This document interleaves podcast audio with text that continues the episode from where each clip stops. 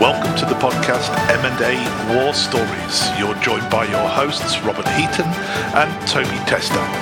Each week we walk through M&A projects where we've been involved in the course of our careers, unpacking the good, the bad and the ugly.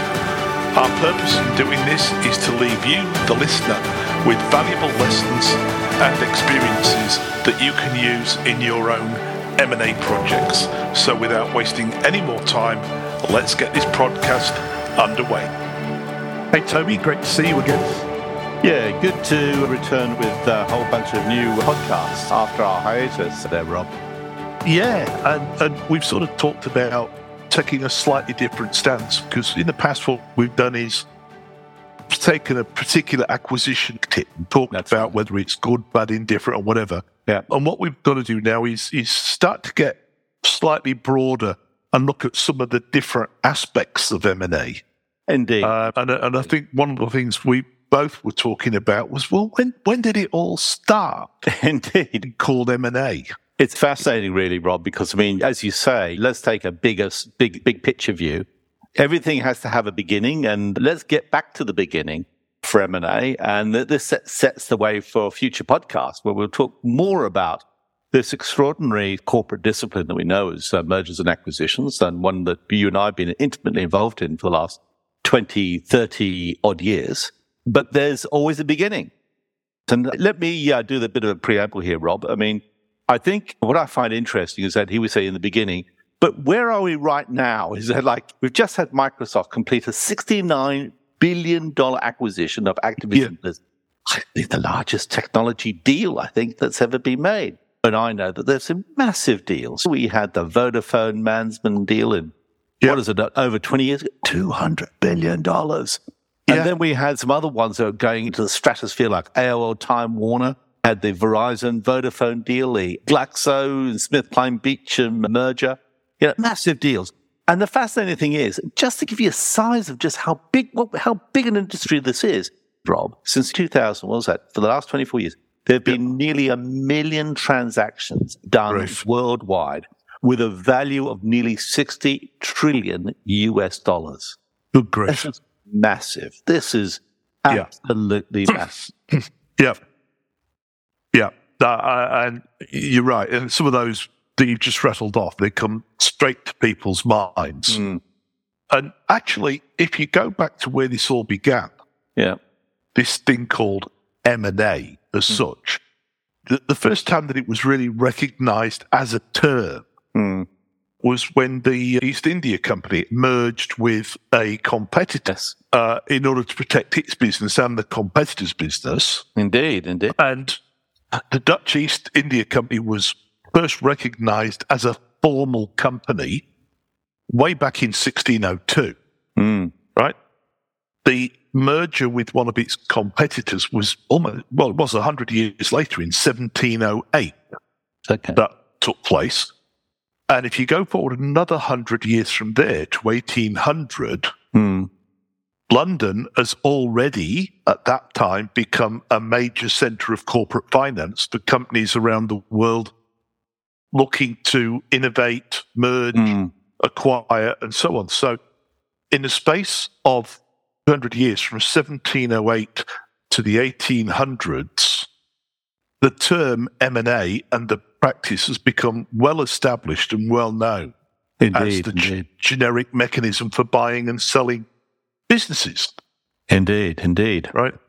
And since then, that generic term, uh, and everybody now, you say M&A and everybody goes, oh, yeah, I know what that is. Yeah, exactly. But as um, you say, that term got sort of understood or coined what is it now back in the early 1900s?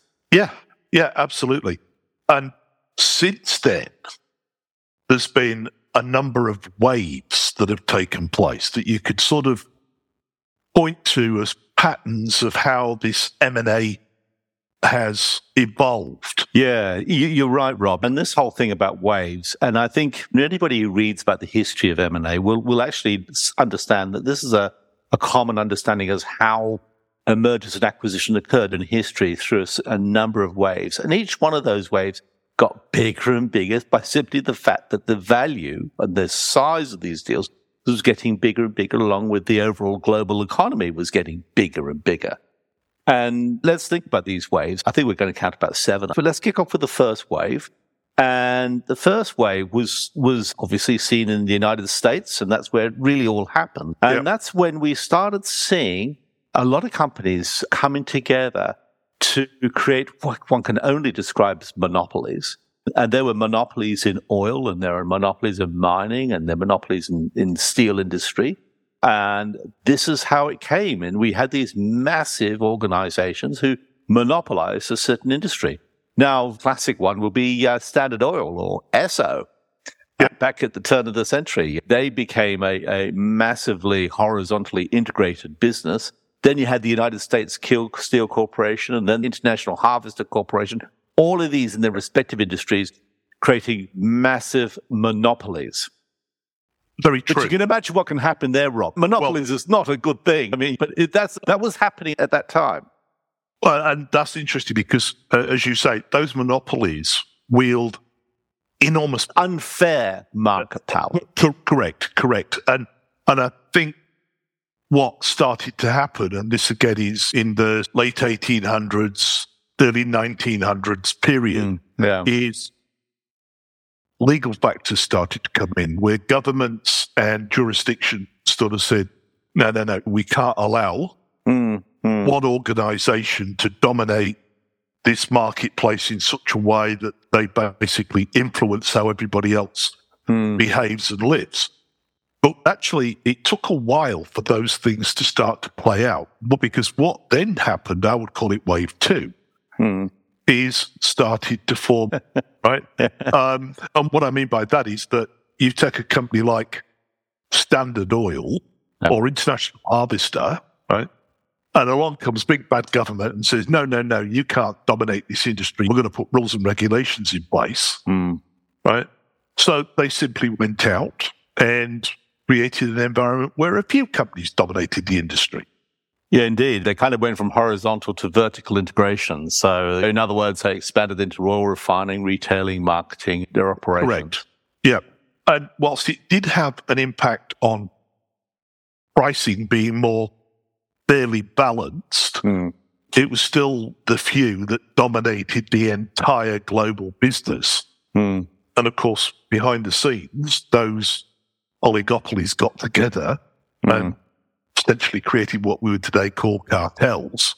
Cartels, uh, And of course, the, the, the thing was that the, the legal system was always one step behind those. Uh, uh, indeed. For, for a indeed. point in time. Um, and you could almost see that happening all the way through until we get to sort of pre or post World War One. Hmm. And, and, then we get into wave three, I think, which. Yeah, post World War II, you, you meant. Yeah, I, I know yeah, what you mean, yeah. uh, Rob. And I, I think it's interesting because as we see this sort of monopolies through to oligopolies, we also see the rise of the regulator. Like as always, when things happening in, in, in markets, the, the regulator, the, reg, the government has to catch up and start playing a key role here to make sure that we move to a more perfect competition where it's free and fair as opposed to one that's being um, unfairly in the few, hands of the few. So after the Second World War, and I think we're talking about the 50s and 60s, we have this sort of like wave three coming on.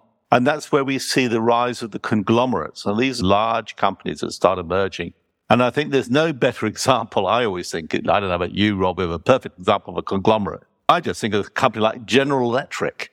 They were, they're right across the board. They, they were in so many industries, but they're a massive conglomerate of uh, companies all through acquisition who built through into a single brand, GE, yep. and came to be a, an incredible power, uh, economically speaking, that allowed them to diversify into new markets and new revenue streams and, and so on and so forth. So that that was wave three. Have you got anything else to say about wave three, like the rise of conglomerates? No, only that I'd agree with you. And companies like GKN were another one that became a conglomerate. And yeah. these were companies that spread out from their core activity That's into right. similar types of activity. You know, you, mm. you mentioned earlier, you get a company like Esso. What's their job? They, they dig oil out the ground. Before too long, they're sitting there going, hey, let's refine it as well. Yeah, yeah, right? yeah. Then they go, yeah. hang on a minute, we can create fuel stations and actually yeah dominate the retail end of it. And if you remember, like General Electric, they're into everything. Oh yeah, they they're were into yeah. retail appliances like refrigerators. They're also into aircraft engines. They're also in God knows what. They're across everything. They're basically sitting down and going, "We could build stuff. Let's see Yeah. what we can build next." Yeah. Yeah, yeah, yeah. What was that famous CEO of GE? Uh, GE? Oh, Jack Welch. Jack Welch, That's right. Yeah, I've got his book right in front of me. Oh, have you? From, yeah, it's a really good read actually. It's called Okay. Straight from the Gut. All right. Okay. Um, really good read. so we're moving along here as a fast-paced sort of bring us Yeah. up to today. But let's get let's wave four, uh, Rob. What Well- happened? What's wave four about?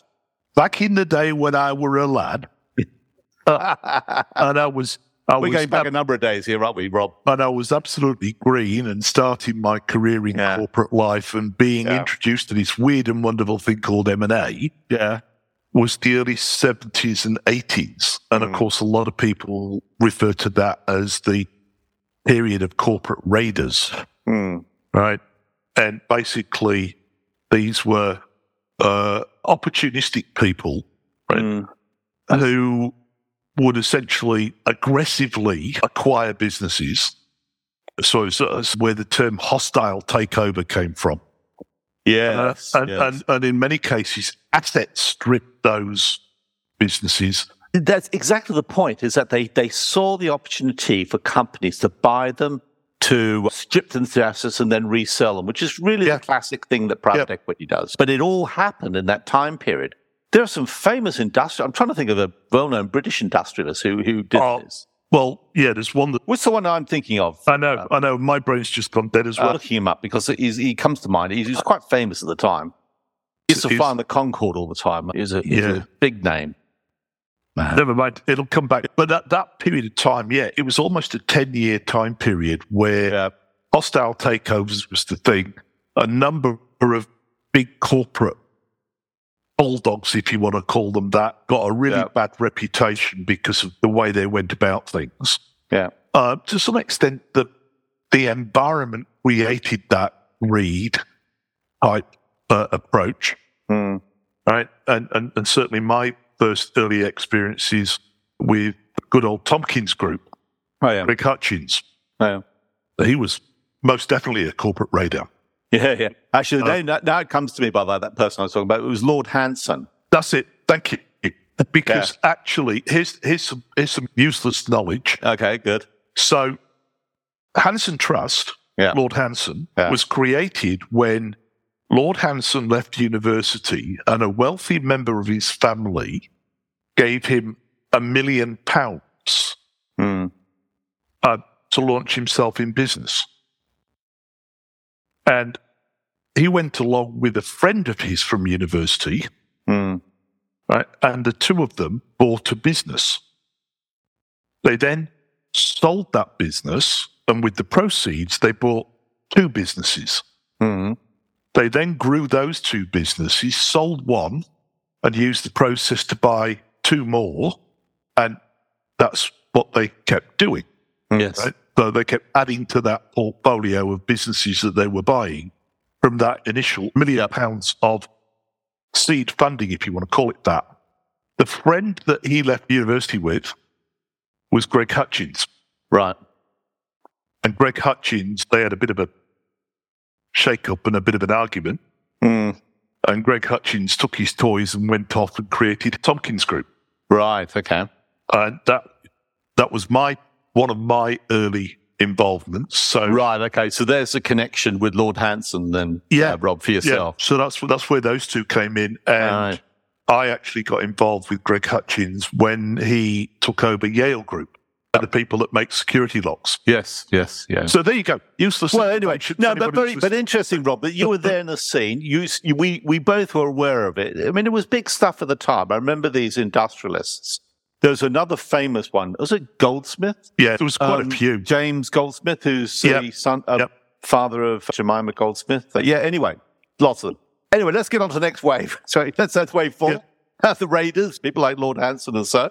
And then you had, I think, it was the time we're going into the nineties now, which is when we had the mega deals. And I think the common theme was just get get bigger, get the economies of scale. And this is where the conglomerates were just got even bigger then. So your likes of GE just got bigger and bigger. And that bigger was better and bigger was more profitable because you just got the economies of scale. And so you had those mega deals in the 90s. And we, by the way, when we started off this podcast, we rattled off a few of those big we, mega we deals. Like, I think the Daimler Chrysler, Daimler Chrysler. That, that, that was a, one of those mega deals. It was about that sort of time period. Uh, yeah, they were. And what I will say is that um, that sort of almost fused into what I'll call wave six. Yeah. Because if, what, I, what I saw about wave five was that, as you say, bigger was better. Yeah. But the deals became more multinational. Indeed, yes. Well, this is so, where we started so, cross-border type deals. Indeed, correct. Yeah, they yeah. did. Uh, companies in the US started buying companies in Europe and hmm. and things like that. So hmm. geography wasn't the boundary anymore. Hmm. And the reason why I say it fused into what I call wave six, which is globalization. When organizations realized that they could actually have operations all over the world. Indeed, indeed. So it it was sort of driven a little bit by efficiencies and economies of scale and things like that. It was also driven, Rob, by the fact we had private equity funds. You had these funds like the Teachers Fund in Canada. Yeah, we got our superannuation funds here in Australia. Wanting to got, invest. And then you got private equity funds. They're basically looking for where can we put this money and where we can invest. So private equity in itself became big in that time. Yeah, one of the one of the deals that I, well, not deals, or the, the, if you like, the strategies hmm. around globalization that I sort of was on the edge of was Johnson and Johnson. Right. And part of their global strategy was to yeah. be able to have operations all over the world so that mm. they hmm. could service global markets. Yep. But what they set out to do was to make each location a center of excellence for a specific product range. Mm-hmm. So the entire global volume of a particular product might be manufactured in South America. Indeed, indeed. Yeah. Right? And the entire global volume for another product might be manufactured in Thailand really funny, Rob. When I'm uh, sort of like having my uh, shower, which I had a shower early on, just before I had one after my bike ride, just because we had this. I was having a look at the shampoo bottle, see where the shampoo came from. yeah, of course. and well, uh, exactly, exactly. And I look at this up and it comes from I don't know Europe, Germany, or or there's stuff well, that comes from China, well, or there's stuff well, that comes from New Zealand, and I think, well, there you go, man. I I could tell you because manufacturing is one of my core areas, and I've spent yeah. a lot of time inside manufacturing plants. Mm. When you take a product like shampoo, pet food, anything else that's used on a global scale, you'll find that it's produced in massive volumes, and then three quarters of the way down the manufacturing line, you'll have thousands of bottles of shampoo, to use your example, mm. right? And all that happens is a label gets put on it, and that label is printed for the country that that batch is destined for. So it'll mm, be in mm, French or Spanish. Right? Yeah, yeah. And 10,000 bottles later, the, the label simply gets switched over to Italian and 10,000 bottles after that, the label Indeed. gets. It's exactly the same product. Yeah. yeah. The only difference is the labeling. Well, anyway, Rob, this is the noughties we're talking about. We're well and yep. truly used to this whole notion of globalization brought about through mergers and acquisitions. It just goes to show just how critical the M&A process is in creating our oh. economy that we live in right now. But I think we let's bring ourselves to today, and I call it growth. And yep. essentially, it's now companies looking for all the things we said. They're still looking for economies of scale. They're looking for globalization. But we've got another dimension now coming along. And that is that the companies are now repositioning themselves by now they're saying, well, look, we've got all these assets, all these divisions, all these companies. Let's start divesting some and then acquire others. And they're always honing in, changing their business model, changing their value proposition, changing their capabilities but also looking for ways to transform what they do. And it's all about um, growth. And that includes not just saving, like through economies of scale, but also looking for new revenue. So it's a lot more sophisticated type of M&A than the M&A we've seen in the past because the deals are more sophisticated. The process is more sophisticated. The integration is more sophisticated because we're dealing with complex transactions because they're multiple products or multiple mm. ways of looking to gain synergies. And as a result, the actual M&A process is more sophisticated. I would add another layer, level to that as well. Yeah. And I've said this several times before. In today's environment, it's impossible for any company to be able to grow purely by organic means. Mm-hmm. Right? If you're a CEO of a company, and it doesn't matter how big you are or how small you are, mm. acquisition has got to be one of the tools in your toolbox. Mm, indeed, indeed. In order to drive growth. I don't business. think you can avoid it, Rob, can you? I mean, it has to be. But I think I, you're right. It's not something, it was not something familiar with, but I think organizations now, they're, they're very well, familiar with the M&A process. Well, there was this horrible thing called COVID came along. Yeah, yeah. And it forced a lot of companies to sit down and sort of go, oh, hang on a minute, we need to take stock of what's happening here. Mm. And so, whereas previously companies would be in the news for acquiring another business, mm. a lot of companies also started looking more scientifically at the business and saying, well, okay, what's our core? Yeah. Where's our focus? Mm. What parts of the business don't we need? Mm. Right. Mm. And that's become a cyclical process in mm. most corporate planning now mm. is to, to put, put the business under the microscope and say which bits are good for yeah, us. Yeah, it's interesting. So our whole strategic thinking, the way we manage yes. philosophy yeah. has become a lot more sophisticated than the, the rather than the gun-ho type attitude of the past. Absolutely. Um, I think you've just said it. It's become a much more strategic and much more laser focused type yeah, strategy. Over the course of the last five to seven years, let's say. Yeah. Right. And it's where we are now.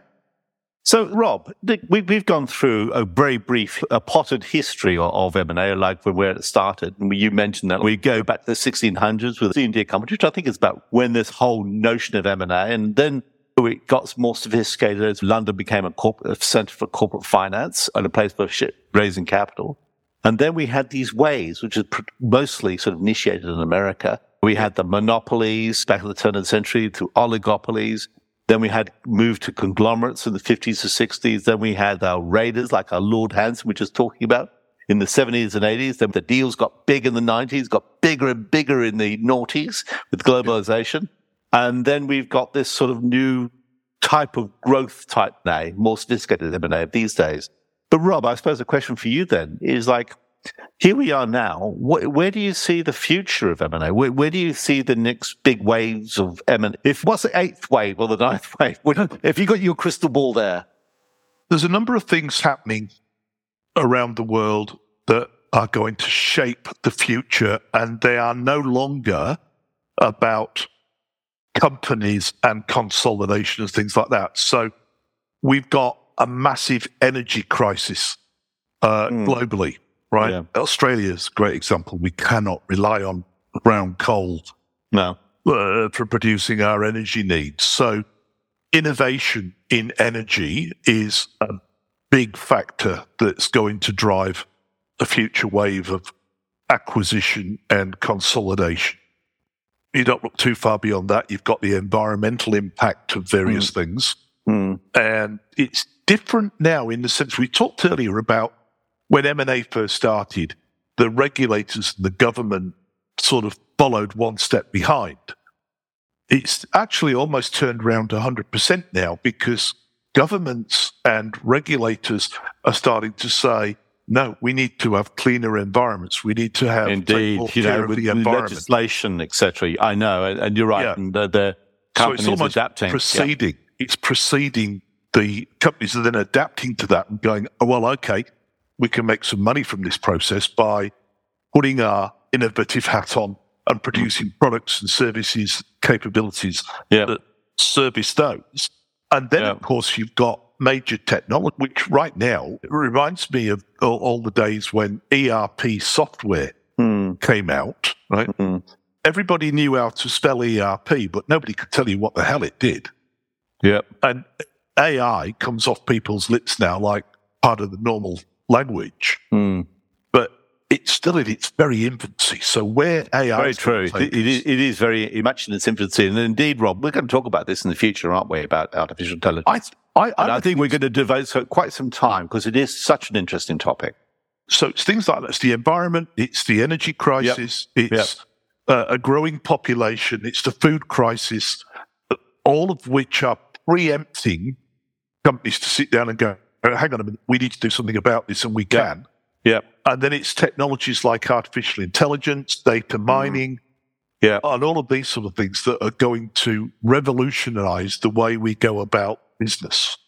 Well, it's interesting, Rob, and we're going to talk about these these topics again because I think we're just sort of briefly introducing now, but let's make a note that we're going to go ahead and revisit these.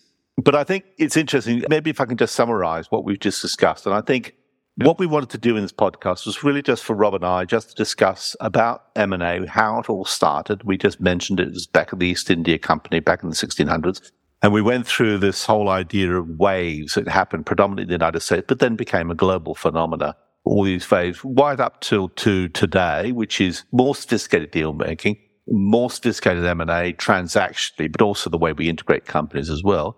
And then we've got this whole idea of these future waves. And as you mentioned, Rob, we're going to see an artificial intelligence wave coming along. It's already gathering its pace. And of course, the environment. We have to change. We have to adapt. And M&A is going to be a means by which we do that. So it'd be interesting to watch this space in the next few years as it gathers a pace. So that's the podcast. And I think maybe if I can just give a shout out as to what the next podcast is going to be about now we've gone into the beginning and we've discussed it. I think it'd be a great idea, Rob, just to talk about who people are actually involved in this. Who are the is in M&A? Who are yep. these people? Who yep. are they and what they do? So let's so for everybody listening, stay tuned for the next podcast. All the world's a stage and the players in M&A. Wonderful. I think that's a good wrap and a good point to close this one off, Toby. Great conversation as always. We will be back as usual, with another podcast before you've got time to blink. Okay. and until then, it's uh, goodbye from me. And goodbye from myself as well.